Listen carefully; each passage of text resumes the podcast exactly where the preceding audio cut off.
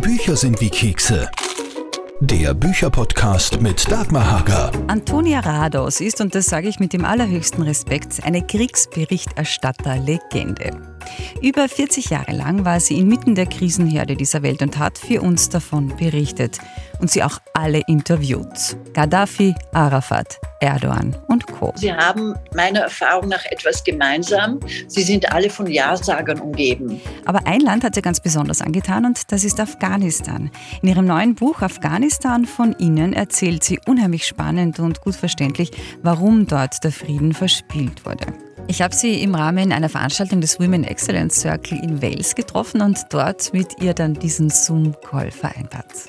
Lasst euch also in diesem Podcast mitnehmen zu den Kriegsschauplätzen dieser Welt, den Menschen, den Gründen, warum Dinge passieren und auch in die Welt der Kriegsreporter. Antonia erzählt euch von den gefährlichsten und schönsten Momenten ihrer Karriere. Und sie erzählt noch so vieles mehr. Wenn ihr den Podcast mögt, dann bitte abonniert ihn, kommentiert ihn und erzählt auch gerne anderen davon. Alle Infos, Videos und Tipps gibt's auch auf meinem Blog www.dagmarsbuchwelt.com. Los geht's! Wahrlich der kleinen 10-jährigen Antonia, damals im Klagenfurter Strandbad am Wörthersee, schon klar, ich werde mal Kriegsberichterstatterin? Natürlich nicht. Das ist irgendwie auch nicht, was man sich auswählt. Wer wählt sich denn schon so einen Beruf aus? Aber das hat sich halt ergeben.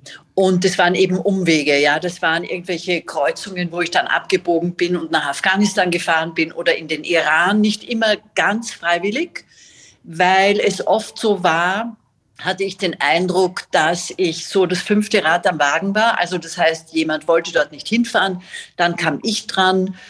Es war immer auch eine Frage, wer macht die großen Reisen? Also zuerst beim ORF, aber auch später, wer macht die großen Gipfel? Wer macht die großen Jobs wie Korrespondent in Washington oder in Paris? Und ich hatte immer den Eindruck, die großen Jobs sind irgendwie vergeben gewesen und es ist nur ein Teil übrig geblieben, der sehr schwierig war, sehr mühselig war. Ich glaube, junge Journalistinnen merken das auch. Und da musste man dann einfach ins kalte Wasser springen und sagen, okay, dann mache ich da halt Afghanistan oder Iran oder was immer das ist. Mhm. Der Journalismus war aber schon sehr früh klar. Nein, der war nicht sehr früh klar. Und wenn, dann war das eher ein Journalismus. Ich hatte Politikwissenschaft studiert, suchte eigentlich einen Ferialjob und bin dann in Wien beim ORF bei der damaligen ZIP2 gelandet, ohne eine Ahnung davon zu haben und habe als freie Mitarbeiterin angefangen. Danach folgte eine lange, sehr erfolgreiche, sehr diverse Karriere. Kann man das so sagen? Was war denn damals im Job anders als heute? Ein bisschen ist es ja schon angeklungen. Ich glaube, es war immer schon schwierig, obwohl ich mich nicht als Feministin bezeichnen würde, aber das ist ja auch zweitrangig, wie man sich bezeichnet. Ja? Ich fand immer, wenn man in die Welt hinaus sah, und sagte, das und das möchte ich gerne machen, weil es immer schon schwierig, Ikonen oder Vorbilder zu haben.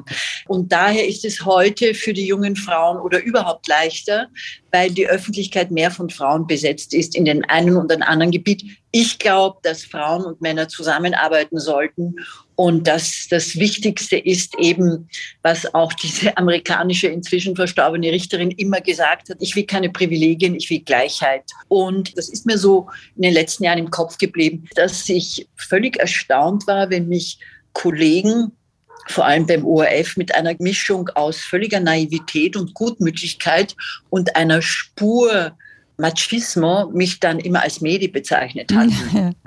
Ja. Muss man irgendwie speziell ticken, weil das ist ja jetzt nicht ein Job, den jeder machen kann. Nein, glaube ich nicht.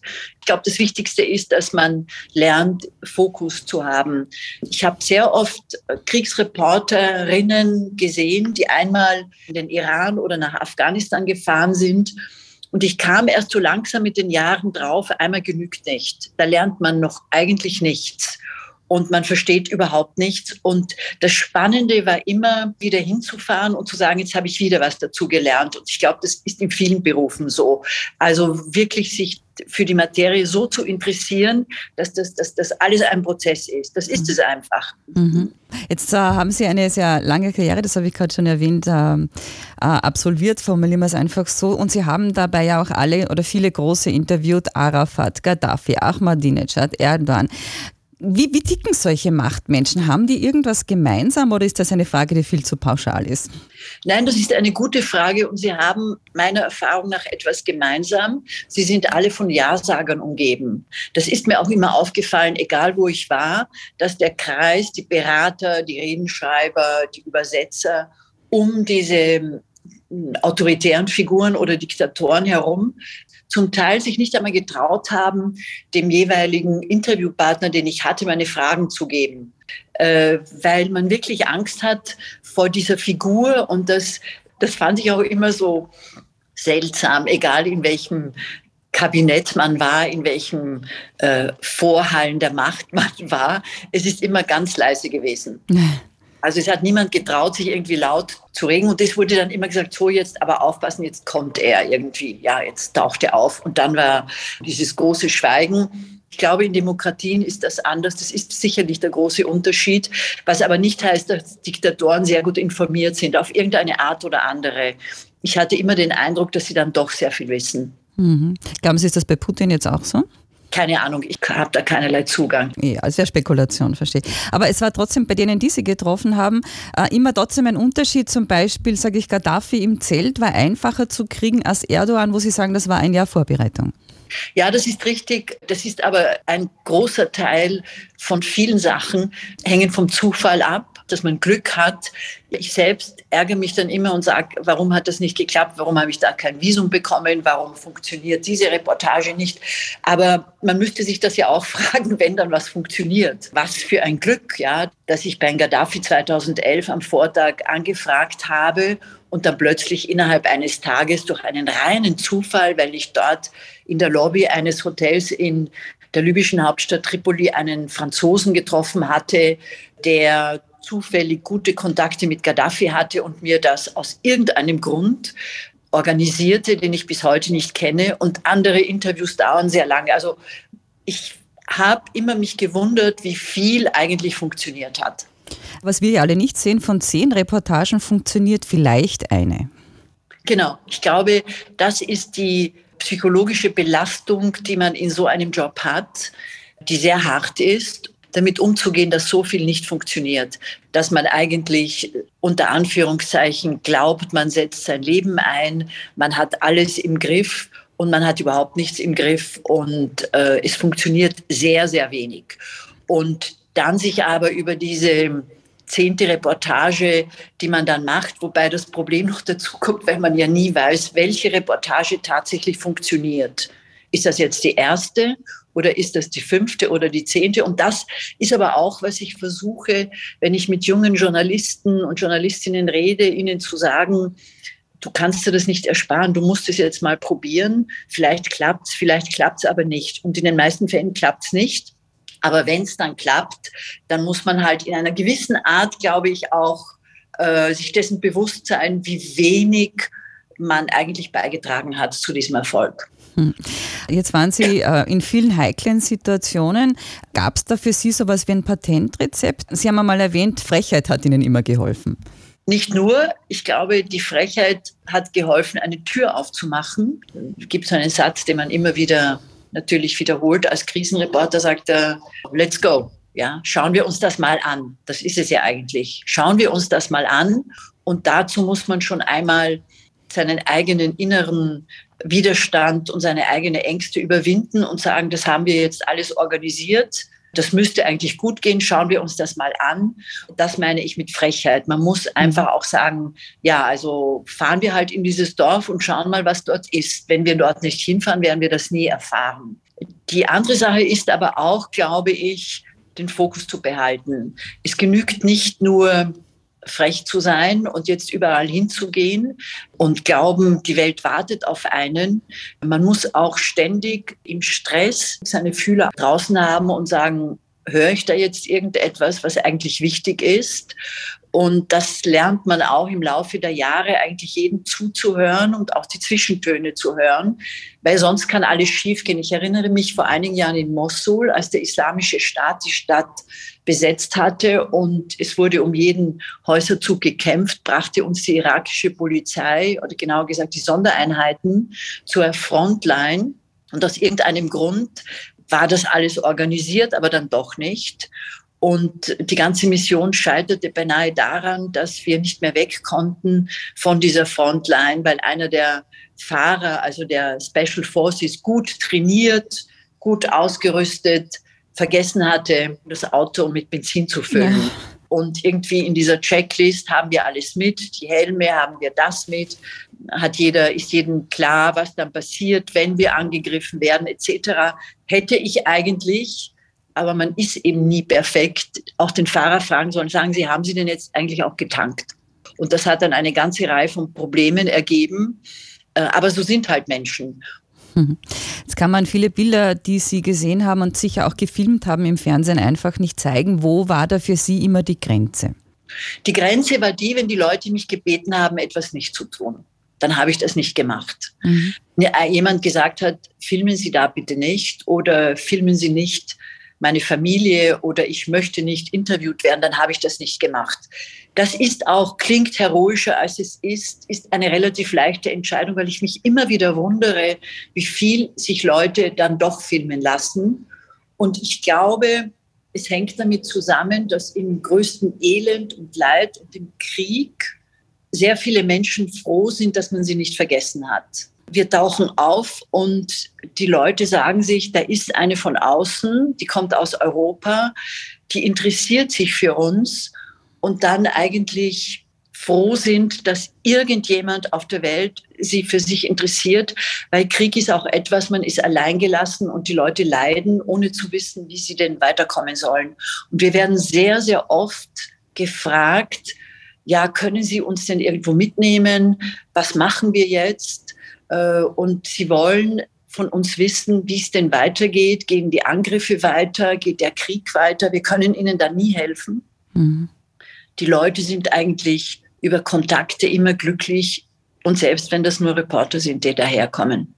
Das heißt, man hat natürlich einen gewissen Grad an Hilflosigkeit. Und Sie sagen aber auch, Sie können nicht helfen.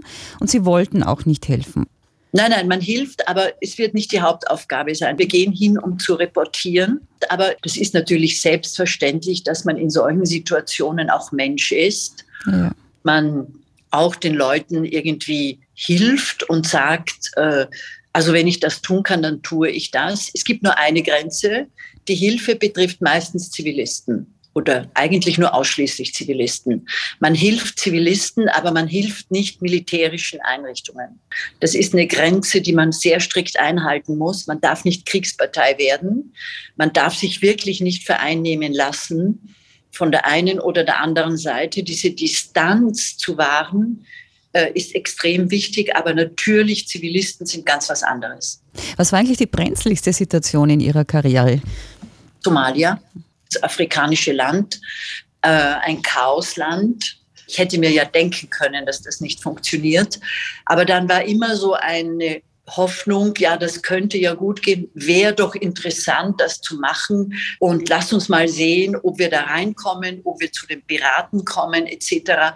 Was aber dann geschieht in Kriegssituationen ist, es gibt einen Punkt, wo man nicht zurück kann. Und ich glaube, das ist sehr leicht zu übersehen. Und das war damals so, dass wir das übersehen haben. Also es war sehr komplex. Wir waren dann bei den Piraten. Wir hatten aber übersehen, dass auch Islamisten in diesem Land unterwegs sind, kaum Ausländer.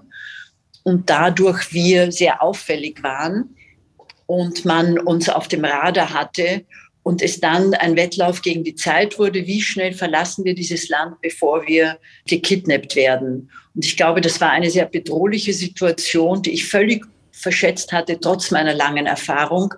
Anders gesagt, man lernt nie aus und man soll ja nie glauben, dass man unverwundbar ist und dass man nicht entführt werden kann, nur weil man Reporter ist. Und umgekehrt, was waren dann die schönsten, die bewegendsten, die emotionalsten Momente? Es gab nicht nur eine, sondern es gab sehr viele schreckliche Stunden und Momente, sehr schwierige. Und es gab genauso unglaublich schöne, berührende Momente, gehört eben zu Kriegsgebieten auch dazu.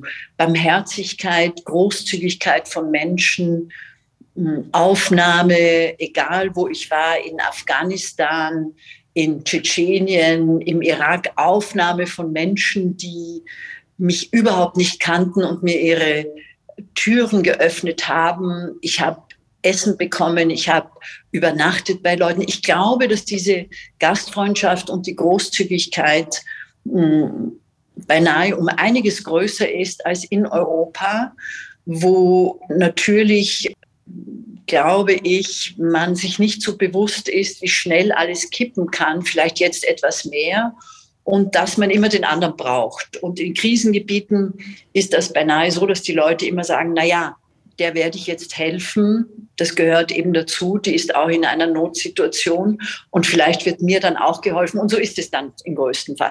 Was wirklich mich extrem berührt hat 2003 nach der irakischen Invasion, aber genauso in anderen Situationen. An meinem Geburtstag, also der im Juni ist, bin ich sehr, sehr oft irgendwo in Krisengebieten gewesen und irgendwie hatte Übersetzer, Fahrer und das Team herausgefunden, das war mein Geburtstag, und ich wurde dann überrascht mit Geburtstagsgeschenken, mit Torten. Also in Kriegsgebieten hat man dann irgendwie organisiert eine Torte. Ich bekam Geschenke, ich bekam ein Ständchen. Es ist sehr beeindruckend, dass die Leute dann einem das zurückgeben und in einer Dankbarkeit sind. Das fand ich immer extrem berührend. Das wäre auch ein bisschen meine nächste Frage gewesen, nämlich bevor wir dann zu diesem unglaublich interessanten Buch von Ihnen kommen, Afghanistan von innen, ist das etwas oder was können wir denn von dieser Welt außerhalb Europas oder aus diesen Kriegsgebieten auch lernen? Man kann immer lernen. Das hatte einmal, ich glaube, der Peter der Große gesagt, das ist mir so im Kopf geblieben. Ja, ich bin ein Schüler und ich suche Lehrer. Dieser Prozess ist immer hier. Man sucht immer jemanden, der einen Afghanistan erklären kann, den Iran erklären kann. Und man kann also immer von den anderen lernen. Natürlich ist das nicht ohne Risiko. Ich will das auch nicht beschönigen. Wenn Sie in ein Land fahren, das unsicher und chaotisch ist, ist es natürlich ein Risiko, auf die Straße zu gehen, sich das mal anzuschauen. Vielleicht auch als Frau nehme ich an, etwas mehr. Und natürlich ist es überall möglich, dass sie auch in sehr brenzlige Situationen geraten. Man soll die Welt auch nicht in irgendeiner Form schöner machen, als sie ist. Aber es gibt eben nur die Möglichkeit, von dieser Welt zu lernen. Und wer sich darauf einlässt, wie ich hoffe, dass ich das gemacht habe, der lernt sehr viel, weil ich nach jeder Reise zurückgekommen bin und gesagt habe und gedacht habe, schon im Flugzeug, war immer mein erster Gedanke, jetzt habe ich was dazugelernt, was ich eigentlich nicht gewusst habe, obwohl ich sehr oft in gewissen Ländern war. Das habe ich durch Ihr Buch auch. Vielen Dank dafür. Das hat mir persönlich geholfen, dieses Land als Spielball der Weltmächte mal ein bisschen besser zu verstehen. Sie waren 40 Jahre lang immer wieder dort. Jetzt ist das natürlich eine sehr pauschale Frage zum Einstieg, aber was ist dort los im Vergleich zu woanders? Was ist dort los? Es ist ein Land, das eingekeilt zwischen Großmächten liegt. Es liegt zwischen Russland, es liegt zwischen Indien, es liegt zwischen China und es liegt zwischen dem Iran, und jeder will es haben. Und selbst die Amerikaner und der Westen, wie wir wissen, 2001 nach den Terroranschlägen ist ja praktisch der Westen dorthin gezogen und hat gesagt, das werden wir jetzt dort alles ändern. Und jede Großmacht hatte irgendwie den Vorwand, dort alles ändern zu wollen. Und daher, glaube ich, wird sich auch das nicht ändern. Die Briten waren dort, die Sowjets waren dort, jeder war dort, weil das so ein strategisch wichtiges Land ist. Das darf man nie vergessen. Geografie spielt eine extreme Rolle.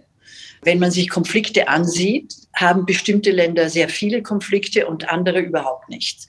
Und hängt das damit zusammen, dass es ein Pufferstaat ist, wie man das bezeichnet, dass es ein Machtvakuum gibt, dass es also geografisch überhaupt nicht zu kontrollieren ist. Es ist ein Gebirgsland mit dem Hindukusch, unbeschreiblich, auch für Österreicher, die ja in einem Bergland leben, unbeschreiblich, wie schwer zugänglich das ist, was für eine Herausforderung das ist. Ähnlich wie Tibet, würde ich sagen. Ich kenne nur ein zweites Land, das so faszinierend ist wie Afghanistan, und das ist Tibet, wo man hinkommt und sich sagt, was ist das jetzt eigentlich? Das ist ja unglaublich. Da fährt man mit einer Zeitmaschine nicht nur auf einen anderen Planeten, sondern auch in eine andere Zeit. Ja, in Tibet war ich auch schon, das kann ich bestätigen, obwohl natürlich das, was die Chinesen dort gerade machen, ja, auch eine eigene Geschichte ist. Aber kommen wir zu... Hat einen ähnlichen Hintergrund, das ist sehr interessant, was Sie sagen, dass auch Tibet wichtig ist, dieses Hochplateau, und Afghanistan ist da ohne weiteres zu vergleichen, dass die anderen alle sagen, das muss ich unbedingt kontrollieren. Sie nehmen uns sehr facettenreich mit eben auf eine Reise in die Geschichte dieses Landes. Ich kann es wirklich nur jedem empfehlen und haben halt punktuell die Punkte herausgesucht, die jetzt natürlich besonders aktuell sind, weil sie halt bei uns auch allen noch im Kopf sind. Die Dinge, die halt zuletzt passiert sind, da sind wir sofort bei den Taliban, heißt das, Koranschüler durfte ich lernen. Wie schaffen Sie oder wie haben Sie da die professionelle Distanz immer geschafft, insbesondere der Denke gegenüber Frauen? Ja, das ist interessant. Da gibt es sicher viele Zugänge. Meiner war immer der, dass ich den Taliban auch immer klar gesagt habe, das ist nicht immer gut gegangen. Das beschreibe ich auch im Buch. Als ich dort 2000 war, gab es da mit einem Radiodirektor eine sehr heikle Situation. Immer geht das ja nicht, aber meine Lösung war immer zu sagen, ich bin eine westliche Frau, ich sehe die Dinge so, erzählen Sie mir jetzt, wie Sie das sehen. Mhm. Und sehr oft fand ich, dass ich als westliche Frau sowas sagen konnte, weil ich eben eine Ausländerin war und man mit einer gewissen Neugierde mich angesehen hat. Wer ist das jetzt eigentlich? Wie wagt es die als Frau hierher zu kommen? Ich fand in den meisten Fällen, nicht immer, ist es sehr wichtig, mal auch sich selbst nur als Besucher zu sehen. Also ja, nicht zu glauben, man weiß jetzt alles, man kennt sich aus, aber auch nicht eingeschüchtert zu sein und irgendwie Türen, die so halb angelehnt sind, einfach aufzumachen. Also eine Mischung aus Respekt, Neugierde und Zuhören? Absolut. Und auch sagen, ja, also jetzt haben Sie denn Töchter oder ja, wie gehen Sie denn mit Ihren Töchtern um? Oder ich bin auch manchmal ziemlich brutal von Islamisten beschimpft worden, angegangen worden, wie einer, der ihr einmal gesagt hat, Sie sind eine alte Frau, wieso haben Sie denn niemanden, der auf Sie aufpasst? Ich habe dann gesagt, Sie sind ja auch alt. Ich meine, was soll das? Und ich hatte immer den Eindruck, das ist auch das Interessante am Reich, man beobachtet die anderen, aber man wird auch ständig beobachtet. Die afghanischen Frauen schauen, wie macht die das? Ja, ich meine, was, die hat eine Zahnbürste mit, was ist das jetzt eigentlich? Woher kommt die? Wieso ist die hier? Und man steht ständig unter Beobachtung, wie man das Essen angreift, was man jetzt eigentlich isst und was man nicht isst, wie man das Kopftuch aufsetzt, wieso eine Frau diesen Kameramann und ihrem Fahrer und so weiter Befehle ausgibt. Man ist ständig unter Beobachtung. Und einmal hatte ich ein extrem interessantes Erlebnis, wo ich das gemerkt habe, im Iran. Konservativer Vater, konservativer Fremdenführer bringt mich zu seiner Nichte, der Onkel von ihr geht am Beten und sie frägt mich wirklich ein Loch in den Bauch. Sie konnte Englisch, das Mädchen, und sagte dann am Ende zu ihrem Onkel, das fand ich extrem interessant, sie sagte zu ihrem Onkel, diese Frau hat sehr interessante Ansichten. Und man merkt also dieses beobachtet werden und den anderen beobachten, das ist eben unsere Welt. Ich fand immer, dass der Humor ganz gut geht, dass Humor eine internationale Sprache ist und dass man im richtigen Moment das auch aufgreifen kann, was nicht immer funktioniert, aber sehr oft. Auch mal ein Lächeln zum Distanz überbrücken? Absolut, Distanz überbrücken ist auch, ich hatte in vielen Sprachen zum Beispiel auch gelernt, ich spreche kein Persisch, ich spreche kein Pashtu. Ich habe das immer aufgeschrieben. Ich fand, die Kommunikation muss von einem auch ausgehen. Ich meine, wenn man Reporter ist, geht man hin, ja nicht um dort im Hotelzimmer zu sitzen, sondern Sachen zu erfahren und zu kommunizieren und gleichzeitig auch diese Distanz zu bewahren. Man muss ja nicht alles glauben. Aber um das einzuordnen, was jetzt tatsächlich die Afghanen über sich selbst denken und was wir über sie denken, das ist extrem interessant. Kommen wir zum Sommer 2021 in Kabul. Die Taliban sind da. Wir sehen die Bilder junger Männer, die sich an die Tragflächen von startenden amerikanischen Flugzeugen klammern, die abheben, die Männer stürzen in den Tod. Diese Bilder haben wir alle gesehen. Selbstmordattentäter am Flughafen, andere, viele entsetzliche Bilder. Sie selbst waren zu diesem Zeitpunkt in Wien und haben eine WhatsApp nach der anderen bekommen. Und dann? Das ist richtig. Ich hatte ja seit Jahren Übersetzer und ihre Familien in Afghanistan.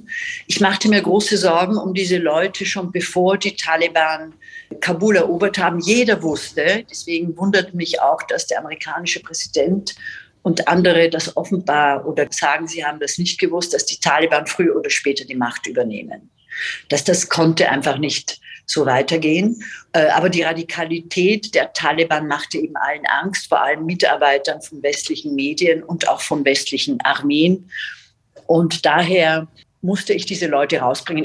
Und ich habe eine WhatsApp-Gruppe gegründet. Ich habe gleichzeitig, das war eben, da ich fürs deutsche Fernsehen arbeitete, im deutschen Außenamt, alles in Bewegung gesetzt, um ganz legal für diese Leute Ausreisegenehmigungen zu bekommen. Also es ging jetzt nicht darum, die rauszuschmuggeln. Es ging darum, eine Liste zu machen mit ihrer Familie, ihren Frauen und ihren Verwandten. Wir hatten 2 verschiedene Fahrer und es waren doch über 1 Dutzend Personen, 16, 17 Personen waren das, auch Kinder.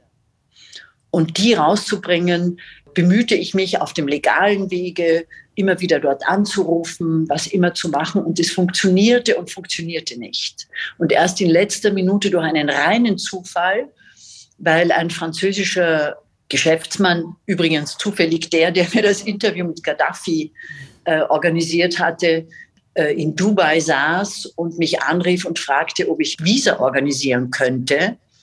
Und ich sagte, nein, das kann ich nicht, aber können Sie mir helfen? Und es war eine der schwierigsten Sachen in meinem Leben, die ich gemacht habe. Und zwar glaubte ich immer, sich selbst retten ist schon schwierig genug, aber andere zu retten und vielleicht zu scheitern ist extrem schwierig. Ich habe geschafft, die Leute rauszubringen. Ich habe aber nicht geschafft, was mir bis heute nachhängt, zahlreiche Frauen, die sich dann noch an mich gewandt haben und gesagt haben, ich bin Lehrerin, ich bin Polizistin, ich kann hier nicht bleiben, ich lebe im Untergrund, können Sie mir helfen, ich brauche ein Visum, etc., etc. Es ist am 30. August, als dann die Aktion beendet war, eine Tür, ein Tor zugegangen und ich habe mit Entsetzen festgestellt, dass 20 Jahre lang die Idee der Frauenbefreiung in Afghanistan, von der wir ja alle gehört hatten, von einem Tag auf den anderen verschwunden war und es unmöglich war, diese gefährdete Frau irgendwie rauszukriegen. Was macht das mit Ihnen? Es erfüllt mich genauso wie andere auch. Ich nehme an, wir sind ja insofern alle gleich. Es erfüllt mich mit einer gewissen Scham. Und ich glaube, das Gefühl von Hilflosigkeit, das ich nicht sehr mag, das ist so überhaupt nicht meines, hilflos zu sein. Und ich überlege schon, wie kann man denn diesen Frauen überhaupt anders helfen? Und es ist schon sehr ernüchternd, wie die Politik mit diesem Problem umgegangen ist, dass sie sich abgewandt hat. Wir wissen, die Ukraine-Krise ab dem 24. Februar hat natürlich zu Recht dann die Köpfe besetzt und so. Aber Afghanistan ist nicht verschwunden. Das ist eine unfertige Geschichte, wo vor allem, glaube ich, wir Frauen uns sagen, wie konnte es sein, dass wir uns so da bemühen, dann geht alles den Bach runter und zwar so den Bach runter, dass dort Radikale an der Macht sind. Da muss man ja immer wieder dran erinnern. Das ist ja nicht so, dass dort ein geordneter Abzug war und man hatte das einer demokratisch gewählten Regierung übergeben, sondern es war uns ja auch egal, dass dort die Radikalen an die Macht kamen. Eine bittere Erfahrung. Wir kommen gleich noch zur Lage in Afghanistan heute, aber Sie haben 2 Dinge angesprochen, die mich schon noch interessieren, nämlich zum einen die Politik, die versagt hat. Biden und die USA hätten ja als Kriegsverlierer dagestanden. War das wirklich wichtiger, als den Menschen zu helfen oder ist das zu vereinfacht ausgedrückt? Man hat das einfach weggewischt. Man wischt ja Krisen relativ schnell weg. Journalisten sind da nicht anders. Es ist nur ein gewisses Maß an Elend und Krieg den Menschen zumutbar. Ich glaube, es fällt uns nicht leicht. Bei Afghanistan, finde ich, ist das eine besondere Geschichte, weil wir eben ja völlig übertrieben gedacht haben, wir werden aus dem Land ein Paradies machen. Und eigentlich von Anfang an jeder wusste, und ich in meinem Buch auch beschreibe, das ist so ein extrem armes Land. Wie kommt es, dass jetzt alle glauben, das wird ein Paradies werden? Und der Afghanistan-Krieg hat auch die wirklichen Tücken des modernen Krieges im 21. Jahrhundert gezeigt. Das sind Kriege, wo Euphorie am Anfang beinahe künstlich im Zusammenspiel mit Journalisten und Presseoffizieren und sogenannten Spin-Doctors kreiert wird. Und das endet dann in einer Katastrophenverwaltung. Dass man sich selbst belogen hat und am Ende dann sowas herauskam. Und Sie haben auch die Ukraine erwähnt, da gibt es auch eine Geschichte im Buch, dass es Ihnen gelungen ist, da auch Verwandte von Ihren Mitarbeitern herauszuholen, die dann ausgerechnet im falschesten Land von allen gelandet sind, nämlich in der Ukraine. Da habe nicht ich sie herausgebracht, sondern das war ein Verwandter von einem Übersetzer von mir und der Bruder, der hatte für die Amerikaner gearbeitet und die hatten ihn auf die Liste genommen. Er kam ins Flugzeug, er setzte sich ins Flugzeug mit seinen Kindern, seiner Familie und man hat ihm gesagt, so, wir fliegen jetzt nach Ramstein und dann kommt er nach Amerika und er endete in der Ukraine. Und er musste zum zweiten Mal fliehen, extrem kompliziert. Er saß dort mit seinen Kindern fest und ist dann endlich rausgekommen und ist in der Zwischenzeit in der Schweiz, also auch nicht in Amerika. Afghanistan aus Ihrer Sicht heute, wie ist jetzt die Lage, wie ist die Situation? Das Regime ist nicht besser als die Taliban, die man vorher kannte. Extrem Radikalität, Schwierigkeiten für Frauen dort. Die Mädchen dürfen in die Schule, aber es fehlt natürlich an allem. Auf der anderen Seite, glaube ich, müsste man mit den Taliban eben reden, um sie dazu zu bringen, weil sie brauchen ja westliche Hilfe. Es gibt ja auch kein Geld in den Kassen, die sind zum größten Teil eingefroren, die Gelder der Afghanen. Und hoffentlich da irgendetwas zu tun. Man darf das Land nicht vergessen, auch wenn wir wegschauen und sagen, das interessiert uns jetzt eigentlich nicht. Die Geschichte geht weiter und das wird wieder in die Schlagzeilen kommen, meiner Auffassung nach. Sie sagen aber auch am Ende des Buches, das sind schon die letzten Sätze, dass Sie überzeugt davon sind, dass sich die Afghaninnen und Afghanen von den Mächten, die sie bestimmen wollen, nicht unterkriegen lassen. Gestern ist nicht vorbei in Afghanistan. Gestern ist nie vorbei in Afghanistan. Ein hochinteressantes Land, wo es nicht nur negative Seiten gibt, sondern auch wahnsinnig schöne Seiten, wenn man durch dieses Land fährt, auch sehr interessante Aspekte, die man überhaupt nicht kennt. Anders gesagt, in Afghanistan herrscht nicht nur immer Krieg, sondern auch eine wichtige Handelsgesellschaft und die Leute haben einen sehr, sehr starken Unabhängigkeitssinn, der auch sehr beeindruckend ist, wenn man dort herumfährt. Zum Schluss noch ganz kurz zurück zu Ihnen, Antonia, wenn ich das sagen darf. Sie machen den Job jetzt nicht mehr. Ich darf ganz respektvoll sagen, darf ich Ihr Alter nennen? Sie sind, mich hat das ja umkaut, 69.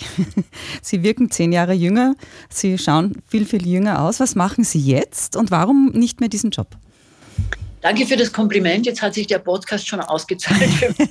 Das war auch im direkten Gespräch mit Ihnen letzte Woche einfach, hat mich das unglaublich, ich habe es nicht glauben können, dass ich das gelesen habe. Ich weiß jetzt nicht, was ich mache. Ich habe beschlossen, ich bin eigentlich glücklich, dass ich 40 Jahre lang ohne riesige Schrammen überstanden habe. Ich blicke zurück und sage, ich habe so viel Glück gehabt, das ist alles gut gegangen. Ist das jetzt notwendig, dass ich da noch weitermache? Nein. Ich finde, es gibt einen Punkt, da sollte man aufhören. Die nächste Generation muss drankommen. Was ich jetzt machen werde, fragen Sie mich in einem Jahr wieder. Okay, dann tue ich das vielleicht sogar. Es könnte noch stundenlang mit Ihnen plaudern. Sag vielen, vielen Dank für das unheimlich spannende, interessante Gespräch und es ist sehr schön, Sie kennengelernt zu haben. Danke Ihnen. Ein Podcast mit Kriegsberichterstatterin Antonia Rados war das. Bitte gerne abonnieren, kommentieren und weitererzählen und bis zum nächsten Mal, eure Dagmar. Bücher sind wie Kekse. Der Bücherpodcast mit Dagmar Hager.